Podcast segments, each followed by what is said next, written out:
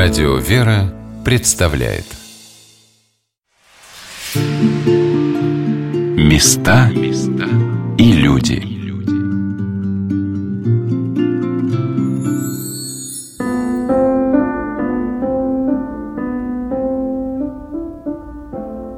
Центр Москвы, площадь трех вокзалов, широко раскрыла свои ворота во все стороны света – от того, в каком направлении стремится русский народ, во многом зависит его будущее. Эти улицы помнят царственных посетителей, великокняжеских особ, известных предпринимателей и простой люд во множестве стекавшийся в Москву со всех концов России. Здесь Александр Сергеевич Пушкин спешил после Михайловской ссылки к своему дяде Василию Львовичу, небольшой деревянный особняк на Старой Басманной, где на литературных вечерах встречались Карамзин и Жуковский, Давыдов и Глинка, где среди живописных уголков Елохова расстраивали свои роскошные усадьбы знатные вельможи. Позднее крупное купечество заселяло эту округу, щедро благотворительствуя на великолепные храмы и созидая школы, больницы и богадельни. Рядом с церковью Вознесения Господня на Гороховом поле построена в усадьбе графа Алексея Кирилловича Разумовского. Места, где издревле выращивали горох для царского стола, в Токмаковом переулке располагалась дворянская усадьба поэта и издателя Николая Еремеевича Струйского, в веке XIX перешедший к знаменитым предпринимателям Дмитрию Ивановичу Четверякову, чья супруга Александра Александровна после его кончины вкладывала средства в создание больниц и первого туберкулезного санатория в Москве, и Николая Александровича Варенцева, запомнившего, наверное, службу в Елоховском соборе в первый день Великой Отечественной войны, и его маскировку. Он жил после того, как конфисковали все его 11-миллионное состояние и фабрики на Старой Басманной до 1947 года, оставив один из самых лучших мемориальных трудов о развитии предпринимательства в России накануне революции. А сейчас в Токмаковом переулке происходит рождение совершенно особенного пространства, соединяющего два времени, разделенные эпохой советских лет. Здесь, в стенах усадебного здания, создан замечательный музей и прекрасный фонд – Фонд содействия сохранению культурных, исторических и духовных ценностей имени императора Николая II. Как когда-то лучшие умы начала XX века подхватили инициативу царя возрождать в России национальные традиции – и в Федоровском городке, рядом с Федоровским собором в Царском селе, было создано Общество Возрождения художественной Руси, так и в наши дни любящие государя и свое отечество люди создают для нас возможность прикоснуться к своей истории и стать частью великой России. Это фонд пробуждающий, вдохновляющий нашу историческую память. И музей императора Николая II – это уникальное пространство любви к царю, Собрание музея – плод многолетних трудов искусствоведа, реставратора Александра Васильевича Ренжина, который более 30 лет коллекционирует предметы, связанные с семьей царственных страстотерпцев. Здравствуйте, дорогие друзья! У микрофона Анна Шалыгина директор музея императора Николая II Александр Васильевич Ренжин, радушно встретивший меня у камина, расположенного при входе в изысканно украшенный дом, как гостеприимный хозяин провел меня по залам музея, рассказывая о том, как из книг и первых публикаций о царской семье родилось желание собирать предметы, которые раскрывают для нас эпоху императора Николая II.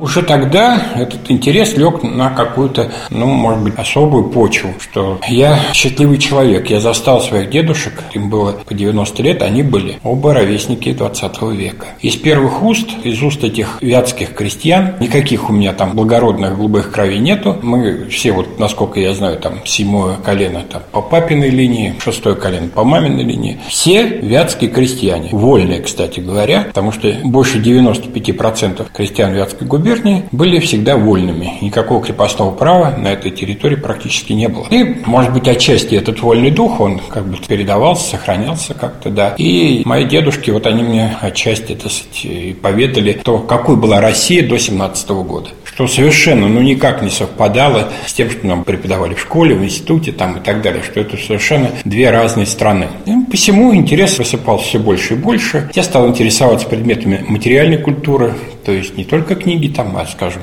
воздействие открытки, марки там так или иначе. А потом и стекло, фарфор. Оказалось, что люди хранили у себя дома как величайшее сокровище вещи так или иначе связанные с государем-императором. И вещей оказалось не так мало. Не хватало буквально средств для того, чтобы это как-то так собирать, аккумулировать. Но благо рядом со мной всегда были друзья, мои такие сподвижники, по крайней мере, разделявшие со мной эти взгляды которые простирались на интерес к царской семье. Это все помогало мне собирать вещи такие вот, которые вы увидите. Государь Николай II любил Москву. Он почитал московские святыни. По его повелению было прославлено восемь угодников Божиих. Он старался вернуть страну, стремительно двигавшуюся в сторону развития по западному образцу, к своим древним истокам, благочестию предков, национальному богатству, неповторимому облику. Особенным событием для каждого русского императора являлось коронование на царство в Успенском соборе Московского Кремля. К этому торжеству долго готовились, создавались уникальные подарки и царской читой. Так, например, сам государь разработал рисунок бокала, который вручали в память о коронации. Было написано множество икон с образами небесных покровителей Николая Александровича и Александры Федоровны. И представители иностранных держав готовили свои приношения к этому событию. Для меня первым залом, с которым я познакомилась в музее императора Николая II, стал зал, посвященный коронации государя, которая состоялась 26 мая 1896 года – Большие фотографические копии картин, изображающих это событие, как бы раздвигают для нас рамки времени. Мы попадаем в атмосферу праздника из праздников российского престола, когда русский государь, единственный в мире монарх, был помазан святым миром на царство. Во-первых, обретение этих предметов всегда носит случайный характер – или чудесный. Или чудесный, как угодно. Но то, что вот попадают в наши руки какие-то сокровища, связанные с царской семьей, конечно, нельзя не назвать чудом. Мы подозревать не могли, скажем, там, в конце 80-х, начале 90-х годов, что такие вещи хранятся у людей дома. Это иконы, непосредственно связанные с семьей государя, предметы, вот стекло, фарфор, там, ну, например, у нас вот целый ряд бокалов с личными вензелями императора Николая II, будучи наследником, значит, тоже этого времени временем посуда. И мы тогда себе и представить не могли, что русский народ хранил так память о государе. Вот посмотрите, у нас, наверное, в музее уникальное собрание. Я даже не побоюсь этого слова, оно единственное в мире такое собрание предметов, связанных с коронационными торжествами. Это коронационные подарки. Одних только кружек и тарелок, которые раздавались на Ходынском поле, их более ста. Среди них одинаковых нет. Я подбирал их, вот эти вот 30 с лишним лет, из различных коллекций, отбирал выбиралось самое сохранное, самое лучшее. Войдя в ограду, окружающее здание музея императора Николая II, каждый из посетителей будет невольно вдохновлен большим портретом государя Николая Александровича и государыни Александры Федоровны, которые на прекрасном снимке счастливо улыбаются. Редкая для государыни улыбка на официальных кадрах, несомненно, свойственна ей в кругу семьи. Еще в детстве ее называли «солнышком». Отражается и в глазах государя. В этом месте, под сенью вековых лиственниц, которые являются для Москвы дендрологической реликвией, мы сможем на некоторое время позволить себе воспоминания, как в жизни каждого из нас впервые появился образ царственных страстотерпцев, семьи Николая II – не только потому, что здесь, неподалеку, в дворце графа Разумовского, сохранившегося в пожаре Отечественной войны 1812 года, благодаря пребыванию в нем маршала Мюрата, дни коронации Николая II располагалась вдовствующая императрица Мария Федоровна, а в доме Пречта церкви Вознесения Господня на Гороховом поле по преданию сохранялась так называемая «царская лестница», но и потому, что каждый человек когда-то обрел эту встречу с царем, царицей, их детьми в своем сердце – может быть, их молитва, коснувшись его, раскрыла для нас возможность с ними познакомиться. Президент фонда императора Николая II, художник, реставратор, общественный деятель Анна Александровна Садриева рассказала о том, как в ее жизни зародился интерес к тому, над чем так вдохновенно трудится ее отец, создатель коллекции музея Александр Васильевич Ремжин. Семья у нас была выцерковленная, у нас детей водили в храм, причащали. Ну конечно, у нас попадалась православная, около православной литература дома. И одно из таких печатных материалов был журнал, я, конечно, сейчас уже не вспомню, как он назывался, в котором было опубликовано письмо государственной императрицы. Мне было, ну, может быть, лет 12-13 тогда. И прочитав это письмо, прочитав не один раз, а несколько, оно меня очень впечатлило своей глубиной, своей искренностью, своей высотой духа. Мне даже вот сейчас, конечно, уже будучи взрослым человеком, проще подобрать вот эти эпитеты к этому письму, а тогда я это просто каким-то духом ощутила и поняла, что а какими действительно могут быть человеческие отношения, отношения между мужем и женой, какой они могут быть высоты на самом деле. Меня это настолько восхитило, и я поняла, я хочу так. Для меня этот ориентир появился, и слава богу, он появился вот именно в этом возрасте, в таком подростковом. Ну и, конечно, все эти предметы, литографии, предметы предметы антиквариата, которые находились у нас дома, они тоже меня окружали, они напитывали меня этим духом. Анна Александровна рассказала об этапах развития музея от домашней коллекции к одному из самых значительных собраний, связанных с эпохой императора Николая II. Формируя эту коллекцию, Александр Васильевич устраивал не одну выставку, посвященную царской семье, посвященную Николаю II, посвященную императрицам. И это были как ступенчики такие на пути к созданию музейной экспозиции. И вот уже в 2008 году был открыт первый музей. Музей этот сейчас, слава богу, существует. Он не в полной мере, так скажем, открыт, не вся экспозиция там доступна, но, по крайней мере, вот тем, кто хочет прикоснуться к этой теме, поглубже изучить, очень советую Никола-Угорский монастырь. Там один экспозиционный зал, но он такой не маленький и очень насыщенный. Там много интересных тоже экспонатов, заслуживающих нашего с вами внимания. Это вот был первый музей, посвященный Николаю II, который был открыт в России, насколько мне известно. И через какое-то время, как раз к юбилею столетнему революции, Александр Васильевич хотел сделать еще один такой акт доброй воли, как это сказать, да, доброе дело, в память о царской семье. И Александр Васильевич, мы тоже всем помогали, искали помещение для выставки увеличенных старинных фотографий членов царской семьи. И и обрели это место, обрели его здесь, на Токмаковом переулке, дом 21, в центре Москвы, в районе метро Бауманская. Как-то все очень быстро, молниеносно сложилось. 1 ноября мы тут появились, и 7 выставка была уже открыта. Выставка эта имела успех, она неоднократно продлялась, и потом уже вот была расширена до постоянно действующего музея. То есть выставка была дополнена, собственно, самой коллекцией, документами и предметами того времени и личными вещами членов царской семьи. Все это, слава богу, вот до сих пор экспонируется.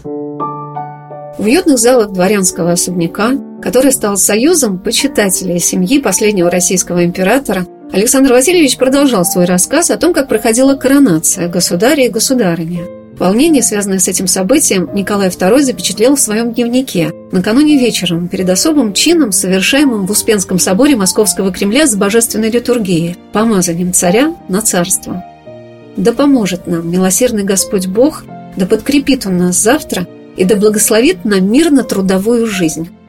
Часы тоже как сувениры выпущены на коронацию в 1896 году. Это так называемые каретные часы. Ну, особенно в холодное время года, в карете темно, и по этим часам можно было легко узнать, сколько времени. Сзади есть кнопочка «Репете», французского «повторить», и вы нажимаете эту кнопочку, и в любой момент эти часы бьют сколько полных часов, сколько четвертей и сколько минут. И в темноте вы можете всегда знать, сколько времени. Кстати, до сих пор еще играют мелодию «Боже царя храни» специально, так сказать, вот там музыкальный барабан внутри этих часов, он воспроизводит эту мелодию, как раз вот память о коронации. Портреты на циферблатах вы тоже видите, портреты царя и царицы. А это икона святых покровителей царской Да, семьи? икон, конечно, было написано большое количество. У нас, ну, наверное, с десяток найдется икон, которые так или иначе связаны с коронацией Николая II. Вот вы видите здесь особенно важную иконку, небольшую, вот она так называемая пятничная, то есть слово «пять» – ладонь. Такие иконы государь-император раздавал в Георгиевском зале Московского Кремля наиболее почетным гостям. Государь-императрица на входе вручала точно такого же формата Евангелие, издано в сытинской типографии, оно было переплетено бордовый переплет. Такой Евангелие есть как раз в Николу-Грешском монастыре, вы можете его видеть. Да, и вот у нас тоже пару таких икон есть, где изображен святитель Николай и царица Александра. Это небесные покровители государя-императора и государя-императрицы.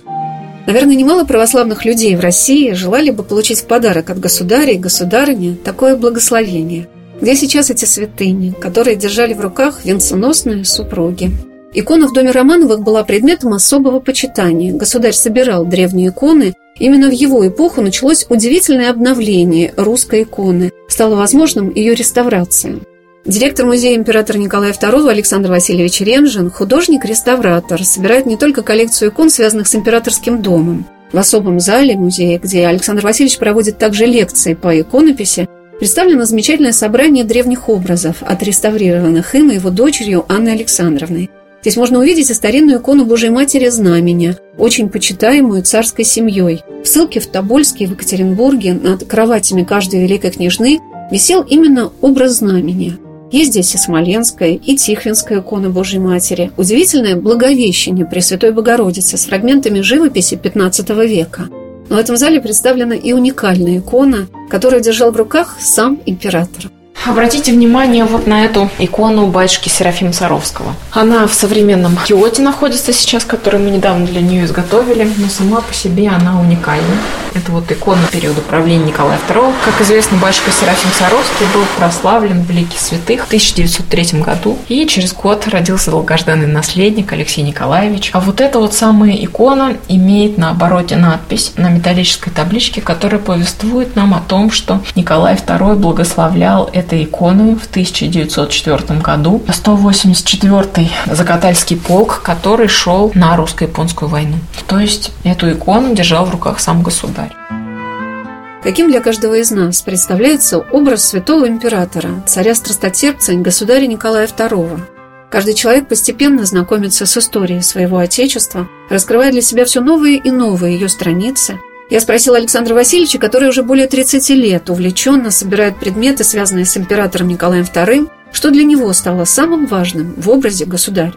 В 90-е годы я в первую очередь понял, что что государь-император все-таки ставил во главу угла свое православное отношение к Отечеству, чего я прежде и не подозревал даже. Ну, во-первых, сам был не очень воцерковленным человеком, а впоследствии я уже стал старостой храма, я 25 лет проработал старостой храма. Огромный круг священников, моих друзей, которые тоже меня в некотором смысле воспитывали. И когда я все больше и больше узнавал о государе как о православном деятеле, я, конечно, о нем во многом изменил свое такое представление управления. Да, он был и деятельный политик, и, можно сказать, управленец он был прекрасный, вопреки всем утверждениям политиканов. У него была закваска такая настоящая. Вот она настолько была могучая, вот эта закваска православного человека, которая могла, в общем, решить любые, и решала, надо сказать, все проблемы Отечества. Другое дело, что рядом с собой государь-император сосредоточил, наверное, не лучших людей. Но где было тогда мобилизовать этих самых лучших преданных? Они были, конечно, конечно, но они были в меньшинстве. Религиозной жизни Николая II я начала узнавать, посетив Федоровский государев собор, который был построен чаянием Николая Александровича Александра Федоровны в Царском селе. Вид пещерного храма, посвященного святому преподобному Серафиму Саровскому, молельни императрицы, расположенной рядом с алтарем, а также огромное число икон и крестов, находившихся на стене в опочивальне последних русских царей в Александровском дворце, где жила царская семья, поражает – и в музее императора Николая II мне посчастливилось встретиться с человеком, который занимается этой темой уже многие годы. Константин Геннадьевич Капков возглавляет научную работу музея, пишет книги, создает замечательные документальные фильмы, основанные на архивных материалах кинохроники. И получив подарок книжку Константина Капкова «Духовный мир царской семьи», я прочитала ее от корки до корки, как будто оказалась рядом в одном храме с царственными венценосцами и смогла увидеть их за богослужением.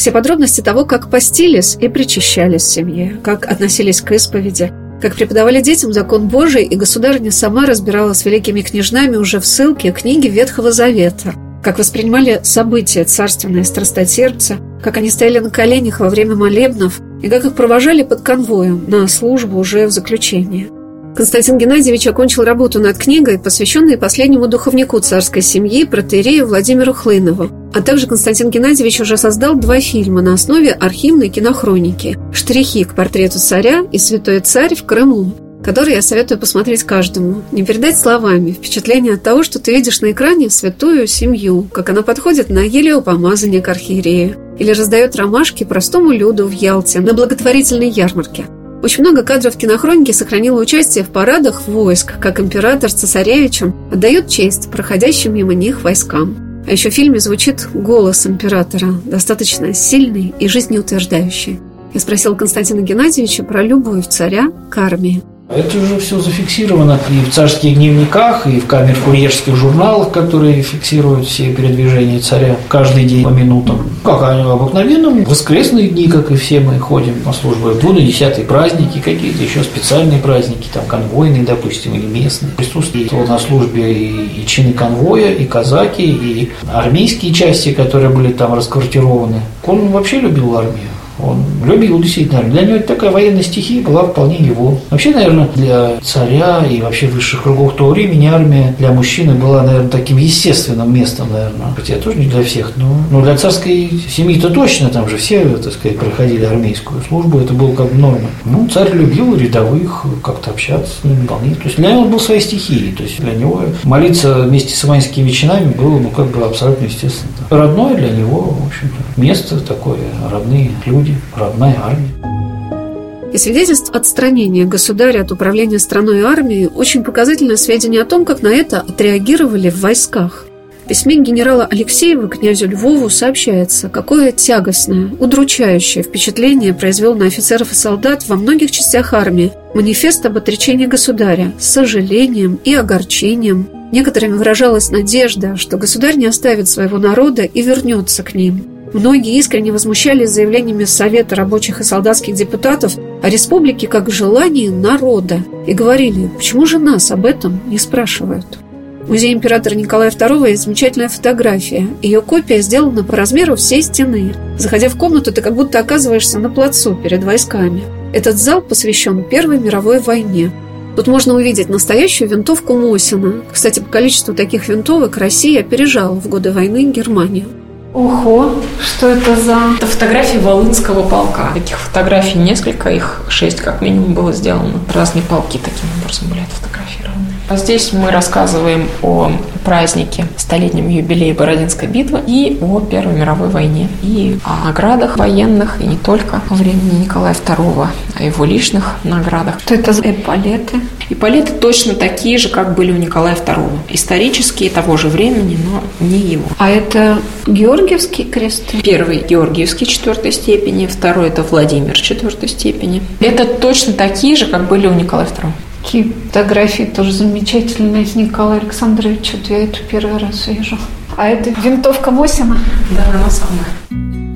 Музей императора Николая II – потрясающая коллекция уникальных, неизвестных, редких фотографий семьи царственных страстотерпцев.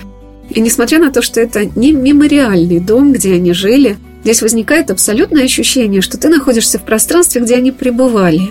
И их тепло сохраняется до сих пор – со всех сторон на тебя смотрят их открытые лица, искренние глаза, простота и сердечность взора. Как небесный привет, они радуют, вдохновляют, утешают. Но в этом музее не только выставляются новые портреты членов царской семьи, выполненные в широком формате, украшенные прекрасными рамами. Здесь раскрывают все новые и новые грани их жизни, их царского служения.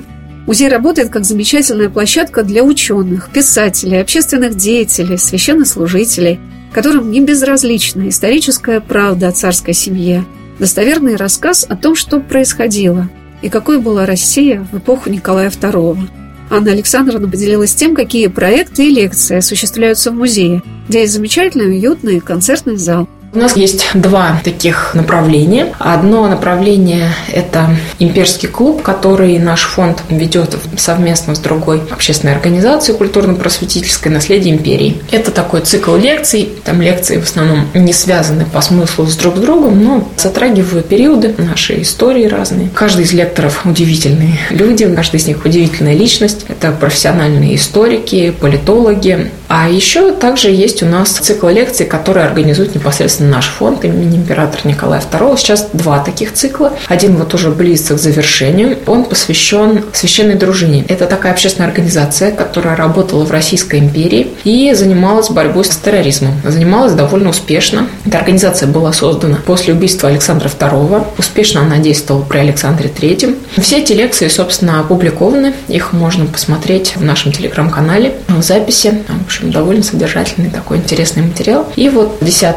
марта марта будет заключительная лекция на эту тему. Эти лекции читает нам доктор исторических наук Александр Александрович Черемин. Я как раз здесь хотела сказать о втором цикле лекций, который у нас проходит. Его читает публицист, исследователь Андрей Анатольевич Мановцев. Замечательный совершенно человек, который составил цикл лекций, который преподавался и в воскресной школе одного из московских храмов, и частично записан на Ютубе, уже опубликован. Можно там отсмотреть и понять, что это действительно глубокий содержательный контент, который достоин вот такой поддержки нашего фонда и быть тем историческим материалом, который мы можем транслировать в стенах нашего музея. Он посвящен членам царской семьи Николая II, их детству, их времяпрепровождению, их образованию с разных сторон взгляд. И самое главное, он подбирает к своим лекциям тоже очень интересный фотоматериал, личные фотографии членов семьи и какие-то их даже бытовые моменты находит. Довольно много, на самом деле, и в интернете уже можно найти, но он эксклюзивный материал тоже использует. И, в общем, очень так скрупулезно, содержательно, интересно это все подает.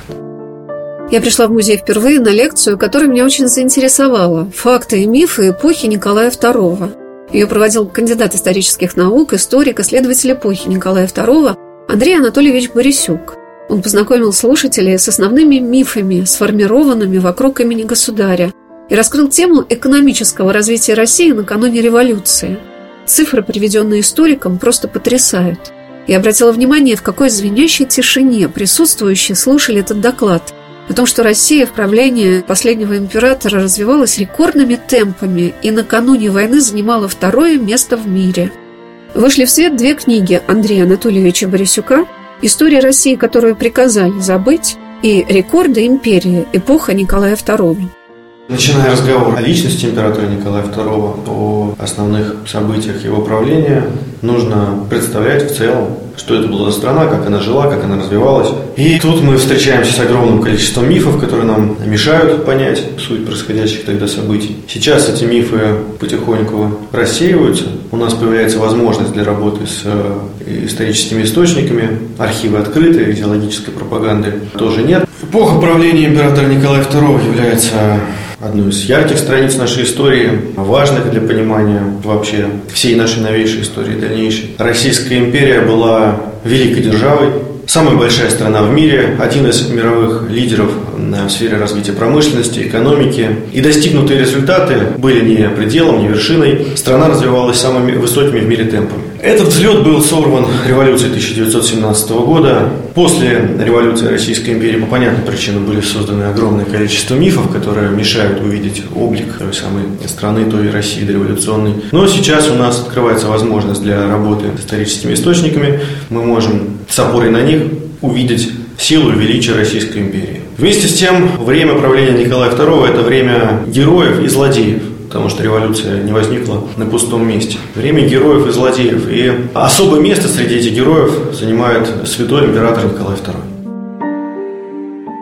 Удивительно, как личность святого императора раскрывает каждого человека, который соприкасается с его памятью в своей жизни, в своих трудах – все создатели и участники этого замечательного фонда содействия сохранению культурных, исторических и духовных ценностей имени императора Николая II как будто получили от самого царя это предписание, пожелание заниматься изучением и развитием той или иной грани его широкомасштабной деятельности. И как это бывает жизнью великого, святого человека, все в ней вызывает необыкновенный интерес – Директор музея Александр Васильевич Ренжин видит во всем поддержку царя, находя в этом опору и вдохновение для своих трудов, а также во всем чувствует помощь своих единомышленников. Показывая замечательную коллекцию музея, где каждый предмет заслуживает своей отдельной истории, он как бы собирает воедино эту расколотую на части огромную картину Российской империи, где есть место и каждому из нас. Оставайтесь на радио «Вера». Через несколько минут мы продолжим нашу программу о музее императора Николая II. У меня-то точно поменялась моя такая вот концепция. Взгляд мой на то, что собой представлял государь-император и его семья, точно поменялся. И я думаю, также это происходит и с теми людьми, которые вот знакомятся с подлинными историческими материалами. Благо сейчас издаются очень хорошие книги, хорошие фильмы, в которых можно слышать правду. Да, не всю правду, не всю. Но правда находит все-таки свой путь. Мы знаем Елену Николаевну Чевчавадзе, который целую серию фильмов сделала Романовых «Честь и хвала». Вот каждому рекомендую. Во всех школах я бы дал обязательно программу просмотра этих фильмов. Там есть не только прошлое наше, там есть дорога в будущее. Вот что важно. У нас в России все уже было такое, к чему стоило бы стремиться. Когда нам говорят, что сейчас происходит поиск, ну, скажем так, национальной идеи. Но национальная идея, она уже была. Ее нужно просто подхватить и взять на вооружение сегодня. Это в первую очередь православная идеология. Православная православный правитель, как бы мы его ни назвали. И за всем за этим будет стоять честное отношение к делу, честное отношение к своему народу и честное отношение к тем, кто придет там на смену.